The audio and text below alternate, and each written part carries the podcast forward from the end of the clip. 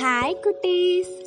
Welcome to சிறுவர் பூங்கா நான் போன பாட்காஸ்டில் சொன்ன மாதிரி இனி வரும் வாரங்களில் எல்லாம் நம்ம எதை பற்றின கதையை கேட்க போகிறோம் அப்படின்னா ஆத்திச்செடினை பற்றின கதையை தான் கேட்க போகிறோம் அந்த வகையில் இன்னைக்கு நம்ம எந்த ஆத்திச்சுடிய கதையை பார்க்க போகிறோம் அப்படின்னா ஞாபோல் வலை. கேட்கலாமா? மகிழந்தி ஆனந்தி ரெண்டு பேரும் நெருங்கிய தொழிகள். அவங்க ஒரே பள்ளிக்கூடத்துல தான் படிக்கிறாங்க. மகிழந்தி வீடு ஒரு கூட்டு குடும்ப வீடு. அவங்க வீட்டில் அவ அவங்க அப்பா அம்மா சித்தி சித்தப்பா பெரியம்மா பெரியப்பா தாத்தா பாட்டி சித்தப்பா பெரியப்பாவோட பசங்கன்ட்டு நிறைய பேர் இருப்பாங்க. ஆனா ஆனந்தி வீட்டில் அவ அவங்க அப்பா அம்மான்னு மூணு பேர் தான் இருப்பாங்க.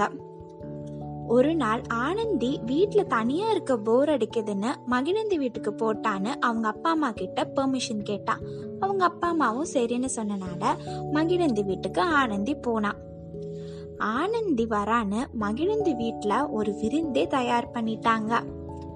ஆனந்திக்கு மகிழந்தியோட தாத்தா பாட்டியும் அவங்க அப்பா அம்மாவும் வரவேற்று உபசரித்த விதம் ரொம்ப பிடிச்சிருந்தது. அன்னைக்கு மத்திய வேலை உணவு கூட ஆனந்திக்கு பிடிச்சதா தான் இருந்தது. மத்தியானம் சாப்பிட்ட பிறகு மகிழந்தியும் அவங்க சித்தப்பா பெரியப்பா பசங்களும் ஆனந்தியும் சேர்ந்து கண்ணாமூச்சி உயிர் கொடுத்தல் நொண்டின்னு நிறைய விளையாட்டு விளையாண்டாங்க.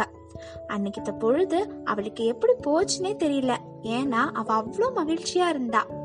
திரும்ப அவளுக்கு அவங்க வீட்டுக்கு போக மனசே இல்லை.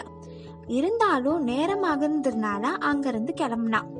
கிளம்புறதுக்கு முன்னாடி ஆனந்தி மகிழந்திய தனியா கூப்பிட்டு உங்க வீட்டுல எப்பயுமே இப்படிதான் சந்தோஷமா இருப்பீங்களா? சண்டையே வராதான்னு ரொம்ப ஆச்சரியமா கேட்டா. அதுக்கு மகிழந்தி சிரிச்சுக்கிட்டே எங்களுக்குள்ளரையும் சண்டைகள் வரத்தான் செய்யும். ஆனா எந்த ஒரு சண்டையுமே ரொம்ப நாள் நினைச்சதில்ல.